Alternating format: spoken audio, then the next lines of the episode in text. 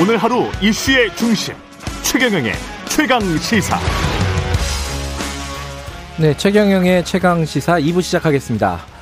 저는 어, 최경영 기자가 코로나 확진이 돼서 일주일간 임시로 진행을 맡은 김경래라고 합니다. 어, 어제 국회 국방위에서 좀 갈등이 있었어요. 뭐 집무실 이전 윤, 윤석열 당선이 집무실 이전, 이전 계획을 밝힌 가운데 청와대가 사실상 뭐 거부 의사를 밝힌 거죠. 거기에 대해서 뭐 민주당 쪽에서는 안보 공백이 우려된다 이전을 하면 이렇게 얘기를 했고 국민의힘에서는 발목 잡기 그만 좀 해라 이렇게 좀 부딪히고 있습니다. 국회 국방위원장 민홍철 의원 연결하겠습니다. 안녕하세요. 예, 안녕하세요. 민홍철입니다. 네. 아, 국방부 장관이 어제 출석을 했잖아요. 예. 저는 보면서 좀 딱하더라고요. 지금 이게 애매한 상황이잖아요. 이제 신구 권력이 교체되는 상황이고. 뭐 그렇죠. 예. 그래도 이 쟁점에 대해서 뭐 입장들을 밝혔는데 위원장으로서 보시기에는 어떻습니까? 이제 어쨌든 국방장관은 절차적으로 너무 서두르는 감이 있다 이런 취지로 얘기를 한 건가요? 어떻 어떻게 보셨어요? 그렇죠. 뭐 국방장관도 여러 가지 입장이 아니겠습니까? 네. 그래서 뭐 공개적으로 도 뭐 이렇게 할 말을 하지 않은 그런 느낌이었고요. 네. 어, 다만 이제 그 언간에서 저희들이 판단하기에는 네. 어제 뭐 장관도 그런 얘기를 했습니다. 너무 빠른 시간 내에 네. 에, 검토 없이 배치 조정되는 것에 대한 우려가 많다. 네. 아, 사실 어, 국방부에 통보된 게 3월 14일이라는 게 어제 확인이 됐지 않습니까? 어, 그래서 14일에 통보가 됐고 인수위원들이 18일 날인가요? 이제 현장 실사하고 네. 어 20일 만에 바로 짐을 싸서 옮겨라. 그러니까 네. 사실 국방부에서도 어, 의외의 이제 결정이라고 판단을 한 것 같고요. 네. 그다음에 그 시간 내에서는 도저히 어떻게 조치할 수 있는 그런 입장이 아니었다라는 것을 음. 어제 언간에서 이제 확인할 수 있었고 네. 어, 국방장관도 그걸 간접적으로 표현을 하고 제한 사항이 많다. 음. 아, 최소한 합창 건물로 이전하더라도 어, 4주 이상이 걸린다 네. 이런 얘기도 또 했고요. 네. 그래서 이것은 너무 절속으로 어, 했다는 게 어제 네, 확인이 됐다 저는 그렇게 봅니다. 그러면요, 어, 네. 뭐. 저 민주당 쪽이시니까 제가 그 국민의힘 입장에서 여쭤보면은 네. 아니 뭐 졸속으로 결정했다고 하지만은 이게 거꾸로 뒤집어 보면은 신속하게 결정했다 이렇게 얘기할 수도 있고 아 그거는 뭐 다른 네. 행정부서 같으면 네. 어, 그렇게 할 수가 있겠죠. 예. 그러나 이것은 국가의 전체적인 특히 군사 안보를 책임지고 있는 부서 아니겠습니까? 그리고 네. 그 행정적인 어떤 뭐 단순히 비품만 가지고 움직이면 그것도 뭐 생각해 볼 수가 있겠죠. 그러나 음. 어, 국방부는 유사시의 전쟁의 가장 최고의 지도부 음. 역할도 하고요. 네. 그 다음에 또 시설이 사실 뭐 이제 군사 보안의 문제이기 때문에 그렇습니다만은 네. 아, 유사시에 군을 지휘하거나 어떤 안보를 지휘할 수 있는 그런 시스템도 갖추고 있죠. 네. 그런 것까지 움직이려면 이게 그렇게 단순한 것이 아니라는 거죠. 음. 그래서 사전에 충분히 네. 그런 문제점들까지 검토가 된 이후에 네. 에, 했어야 되는 그렇지 않다. 왜냐하면 국가 안보라는 게 특히 국가 안보는 음. 총체적인 안보인데요. 네. 어, 특히 군사 분야는 이제 군사 안보도 더 중요한데 네. 어떤 일에 의해서 단 1초라도 어떤 안보의 공백이나 실수가 있으면 안 되지 않습니까? 네. 아, 그런 차원에서 이제 얘기, 얘기를 하는 거죠. 예. 이제 국민의 입장에서는, 어, 이게 새 대통령이 뭔가 의욕적으로 추진하려 그러는데, 발목 잡는 거 아니냐. 그리고 약간 격양된 표현이긴 하지만, 대선 불복 아니냐, 이거. 아, 이거 어떻게 생각하십니까? 아, 그런 것은 제가 볼 때는 오히려 저는 음. 그래 개인적으로 생각이 됩니다. 네. 아마 윤석열 당선인께서는 그렇게까지 생각하시겠습니까? 네. 그러나 그 밑에서 일하는 참모들이 네. 저도 유심히 언론을 통해서 보고 있는데 네. 뭐 발목 잡기다 또 역겹다까지 표현을 아, 하고요. 예. 예. 그다음에 대선 불복 아니냐 이런 표현을 하는 것은 오히려 이 문제 윤석열 당선인의 가장 대표적인 공약 네. 정말 소통의 대통령이 되고자 하는 그런 뜻에 오히려 어 방해하고 있는 것이 아닌가. 음. 그리고 어 문재인 대통령께서도 충분히 얘기를 하셨지 않습니까? 네. 마지막까지 안보의 책임은 본인한테 있다. 음흠. 그러나 어, 만남의 그 대화의 만남은 언제든지 열려 있다. 네. 이렇게 얘기를 좀 하고 계시는 시기에 음. 네. 자꾸 옆에서 밑에서 그런 식으로 대화 또 만남을 방해하는 음. 듯한 어, 얘기는 우리가 좀 아무리 정치 공학적이라 하더라도 좀 자제해야 되지 않느냐. 음. 누가 통합을 반대하고 또 새로운 출발을 반대하겠습니까? 네. 그거는 좀 어, 너무 과하다 저는 그렇게 봅니다. 그러면 지금 그 어제 뭐 회의 결과를 보시고 나서 이제 뭐 위원장께서 이제 나름대로 생각하신 어떤 해결책이 있을 거 아닙니까? 어떻게 어, 가야 된다고 보십니까 지금? 아, 그래서 어제 이제 국방부 장관도 여러 가지가 나와 있고 또 네. 국, 그 국민의힘 의원님들께서도 그런 사정을 다 이해를 하신 것 같아요. 네. 그래서 이제 뭐 여러 가지 뭐 옮기는데 4주 이상이 걸린다라는 것도 서로 이해를 네. 하고 있고 네. 또 보니까 당선인께서도 뭐 그러면은 옮기길 때까지 그, 그 청와대 위기관리센터 네. 벙커를 사용할 수도 있다라는 걸 저도 언론에 보도된 걸 봤는데요. 또 반대되는 보도도 있었습니다. 예, 예. 아 그렇습니까? 예, 예. 하여튼 뭐 현실적인 그런 어려움이 있다라는 것은 이제 어제 국방위원회를 음. 통해서 네. 다 이렇게 서로 확인을 한 것 같아요. 음. 그러면 이것을 정말 합리적이고 상식적으로 어, 해결해야 되지 않을, 풀어가야 되지 않을까 저는 그렇게 네. 생각을 합니다. 또 비용의 문제도 있거든요. 네. 어제도, 어, 국방장관도 얘기를 했습니다만은 단순한 이사 비용 말고요. 네.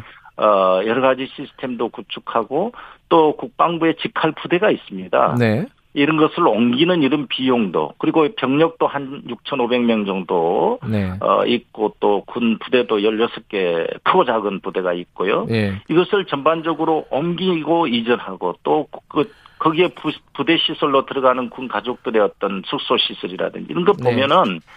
비용이 이게 굉장히 추산 방법에 따라서 많이 이게 차이가 나고 또 많이 늘어나게 됩니다. 네. 그리고 어제도 방공 시스템 같은 경우 이것도 새로 뭐 추가할 필요가 없다고 하는데 저는 분명히 현재 시스템으로 보더라도 어 반드시 추가돼야 된다 경호 시스템이요. 음. 그러면 거기도 또 비용이 늘어나거든요. 네. 근데 민주당에서는 1조 원 얘기를 진작부터 하고 있었잖아요. 1조 원이 넘을 거다. 비용이 어... 좀 과장됐다 이게 지금 어... 국민의힘 쪽에서는 얘기한단 말이에요? 아 그것은 이제 아마 그렇게 주장하시는 의원님도 계셨는데 예. 어, 그것은 이제 과거에 국방부 신청사와 합참 신청사 그리고 거기에 또 시설 국방시설 본부 네. 군사법원 네. 합정조사단 국방 홍보원도 짓고 있고요. 예. 그다음에 여러 가지 그 부대 시설들이 있습니다. 예. 그 시설들을 짓는 비용을 합계, 단순 합계를 해보니까 그 1조 원이 나옵니다. 그거는. 예. 어, 그러나 이제 다른 데로 옮길 때는 여러 가지 조건에 따라서 다르겠죠. 예, 예. 예, 예. 어, 그래서, 어, 최소 저희들은 어제도 거의 뭐 5천억 가, 예. 5천억 가까이는 들 것이다라는 것은 뭐 확인이 됐고요. 예, 예. 그래서 어떻게 물가 상승이 또 있죠. 않습니까? 그래서 여러 가지를 고려했을 때 에, 그 비용 추계가 매우 달라질 수 있다. 아, 그렇습니다. 근데 어제 아까 위원장께서도 말씀하셨지만은 뭐 4주 이상 걸린다. 그러면은 이제 가장 최소화 시키면 4주 정도 잡으면 지금도 할 수 있는 거 아니에요? 아, 그거는 또, 그, 어, 현재, 저는 또, 네. 어, 그, 그, 뭡니까, 저, 그 안보 공배. 예, 예. 이 문제가 또 매우 우려가 되거든요. 특히 이제 정권 교체기고, 예. 그 다음에 또 3, 4, 5월이 보면은 북한의 도발의 시기가 매우 많았습니다. 네. 달에 따랐을 때. 그리고 또 3월, 4월 달에는 우리 한미 훈련이 계획돼 있고요. 네.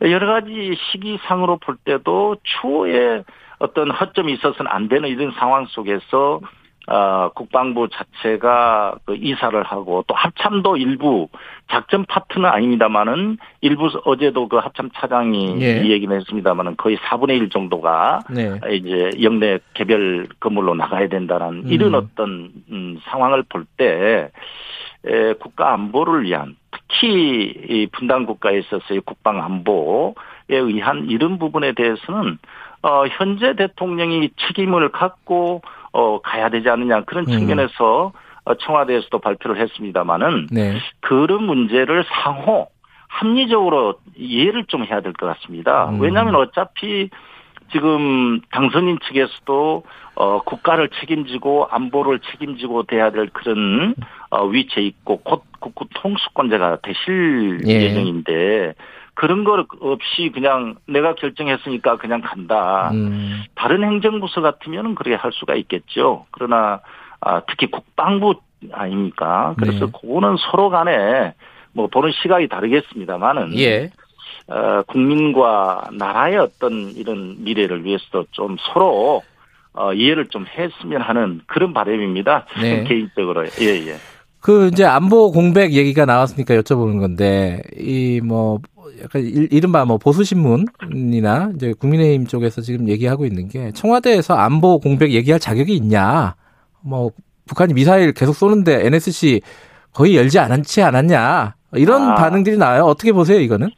아, 그러나 그것도 사실은 정치 공세라고 저는 생각을 합니다. 네. 어찌됐든 한반도의 평화 또 대화를 유지하기 위한 하나의 국정 목표를 가지고 네. 그렇다 해서 어디 뭐, 어, 솔직히 그러면은 문재인 정부 5년 동안 우리가 직접적인 도발을 받은 사실이 사례가 없지 않습니까? 음. 그런 측면에 볼 때는 또 안보를, 어, 대화나 평화를 유지하면서도 어, 튼튼하게 또 유지가 됐다. 저는 그렇게 또 볼 수가 있거든요. 그래서 그, 그것 예, 예. 그러한 시각 자체도 어, 어떤 정치적인 측면에서의 어떤 어, 시각이 아닌가 저는 그렇게 봅니다. 근데 그 부분에도 시각이 좀 다른 게 이제 북한이 방사포 발사를 했잖아요. 최근에 네. 그게 이제 9.19 남북 군사합의 위반이다 아니다 이게 네, 네, 네. 어, 당선인은 위반 명백하게 위반 아니냐 얘기했는데 어제 국방부 장관은 어, 뭐 네. 위반은 아니다라고 얘기했고 다시 이쪽에서는 그래도 합의 정신은 위반한 거 아니냐 이렇게 얘기했단 말이에요. 위원장님 보시기에는 어떻습니까? 이거 어떻게 규정해야 됩니까? 저는 그렇습니다. 예. 우리 대한민국의 국방부가 네. 또 우리 군을 아, 국방 안보를 책임지고 있는 군이 네. 아, 사실 참 우리가 믿어줘야 되거든요. 네. 우리 군을 믿지 않으면 누구를 믿겠습니까? 네. 안보에서. 네. 그래서 어제 국방장관도 명배, 명시적으로 제가 물어봤습니다마는 아, 이것이 이 방사포 발사가 아, 남북 군사 합의서 위반이냐? 그러니까 분명히 아 그것은 아니다. 왜냐하면은 어, 완충 지역 해역의 북쪽에서 거의 100km 이상의 북쪽, 평양 북쪽이더라고요, 거기가. 네. 어, 거기서 쏘았다는 것을 확인을 했고 네. 어, 남북 군사 합의서에 우리의 적 덕적도와 북한 쪽의 초도 그 사이의 그 완충 해역에는 네. 아니다 이렇게 분명히 답변을 했고요. 예. 그래서 군사 합의서에 위반이 아니다라고 얘기를 했었거든요. 음. 음. 그런데 그 지금 북한이 계속 쏘고 있잖아요. 이거 네. 왜 여러 가지 분석들이 있을 수 있겠지만은 위원장께서 여러 가지 뭐 정보 보고를 받으시고 어 네. 이렇게 파악하신 거는 이 진짜 이유가 뭘까요? 이게 지금 뭔가 목적이 있는 겁니까? 어떻습니까? 어 그렇죠. 어 여러 가지 전문가들이 분석하듯이 저는 이제 대미국 그 어떤 시위가 더 크다고 봅니다. 예. 왜냐하면은 어, 바이든 행정부가 출범한 지 1년이 훨씬 넘었음에도 불구하고 네. 어, 어떤 어, 북한이 보내는 신호에 대해서 일체 지금 어, 미국이 네. 어떤 어, 답변을 하고 있지 않은 상태에서 이제 북한도 어떤 측면에서 보면은 이제 나름대로의 전략을 가지고 네. 시위를 하고 있지 않느냐. 그러나 우리 입장에서는 네. 그 부분에 대해서는 철저한 대비를 하고 또 우리의 입장을 어, 관철시킬 수 있는 또 전략이 필요하겠죠. 네. 그래서, 어, 저는 이번에 4월 16일이, 어, 김, 김일성 110주년이거든요. 그래서 그 주간에 어떤 도발을 또 할지 네. 상당히 예의주시를 하고 거기에 대비 태세를 갖춰야 된다. 그렇게 저는 생각을 하고 있습니다. 알겠습니다. 지금 뭐 상황이 어쨌든 봉합이 안 되고 계속 갈등 국면으로 가고 있는데 이렇게 되면 지금 통이동에서 근무하겠다는 거예요, 당선인이. 그죠? 취임을 해서. 네. 그러면 뭐 서초동에서 통이동으로 출퇴근하고 뭐 청와대 벙커를 이용할지 안 할지 모르겠지만 좀 동선들이 굉장히 길어집니다. 이게 네. 경호 문제는 어떻게 보십니까? 아, 뭐 당선인께서 그렇게 이제 결심을 하시고 그렇게 하시겠다는 거야 이제 뭐 어, 그 당선인의 생각이시겠습니다만은 예. 아무래도 이제 경호상 또는 그 동선이 길다 보면은 아, 그, 주민 국민들에게 불편을 초래할 수도 있을 거거든요. 네. 그래서 그런 부분에 대해서 물론 이제 에, 어제 보니까 김은혜 당선자 당선인 그 대변인께서는 네. 한분 한 분의 국민들의 편리 불편을 어, 고려해서 그렇게 않도록 하겠다라고 하시기는 하지만 네. 아무래도 그렇게 되면은 출퇴근 시간에 이제 또 통근을 하시지 않겠습니까? 그렇겠죠. 그러면은 어, 굉장히 불편하고요. 그 다음에 이제 위급 상황 때 비상사태가 예를 들어서 조금이라도 어떤 상황이 발생했을 때 대처를 어떻게 할 것인지 이런 부분이 굉장히 저는 우려가 됩니다. 네. 어, 결론적으로 이 지금 상황에서 그러면 취임 전에 이전하는 거는 불가하다. 이게 위원장으로서의 판단이십니까? 아, 아니, 현재로서는 해결할 수 있는 방법은 있겠죠. 그래서 네. 일단은, 어, 국방부는 실무적인 차원에서 그렇게 얘기를 하신 거, 한 거고요. 네. 그래서 저는 지금 한 50여일 남아 있습니다만은, 그래서 일단은, 어, 문재인 대통령과 윤석열 당선인께서 어, 하여튼 무조건 만나야 된다. 저는 아, 그렇게 봅니다. 결론을 내리지 말고 일단 만나라 이런 말씀이신 건가요? 예, 왜냐하면 자꾸 이제 실무 협상을 하다 이게 무슨 정상회담이 아니지 않습니까? 그렇죠. 예. 우리 대한민국의 또 국민을 음. 위한 아, 정권의 어떤 인수인계 작업이고 그런데 왜 무슨 조건이 필요하고 음. 어떤 뭐 다른 나라 정상 만나듯이 이렇게 격식을 필요로 하고 하겠습니까? 그래서 그래서 이제는 알겠습니다. 이제는 어, 어떤 참모들을 물리고 실무 협상도 물리고 하던 조건 없이 두 분이 만나서 덕담도 하시고 또 필요한 어떤 인수인계 관련된 얘기도 허심탄회하게 하시고 네. 그러면은 풀릴 수도 있다고 봅니다 저는. 알겠습니다. 여기까지 듣죠. 고맙습니다. 네 감사합니다. 국회 국방위원회 어, 민홍철 위원장이었습니다.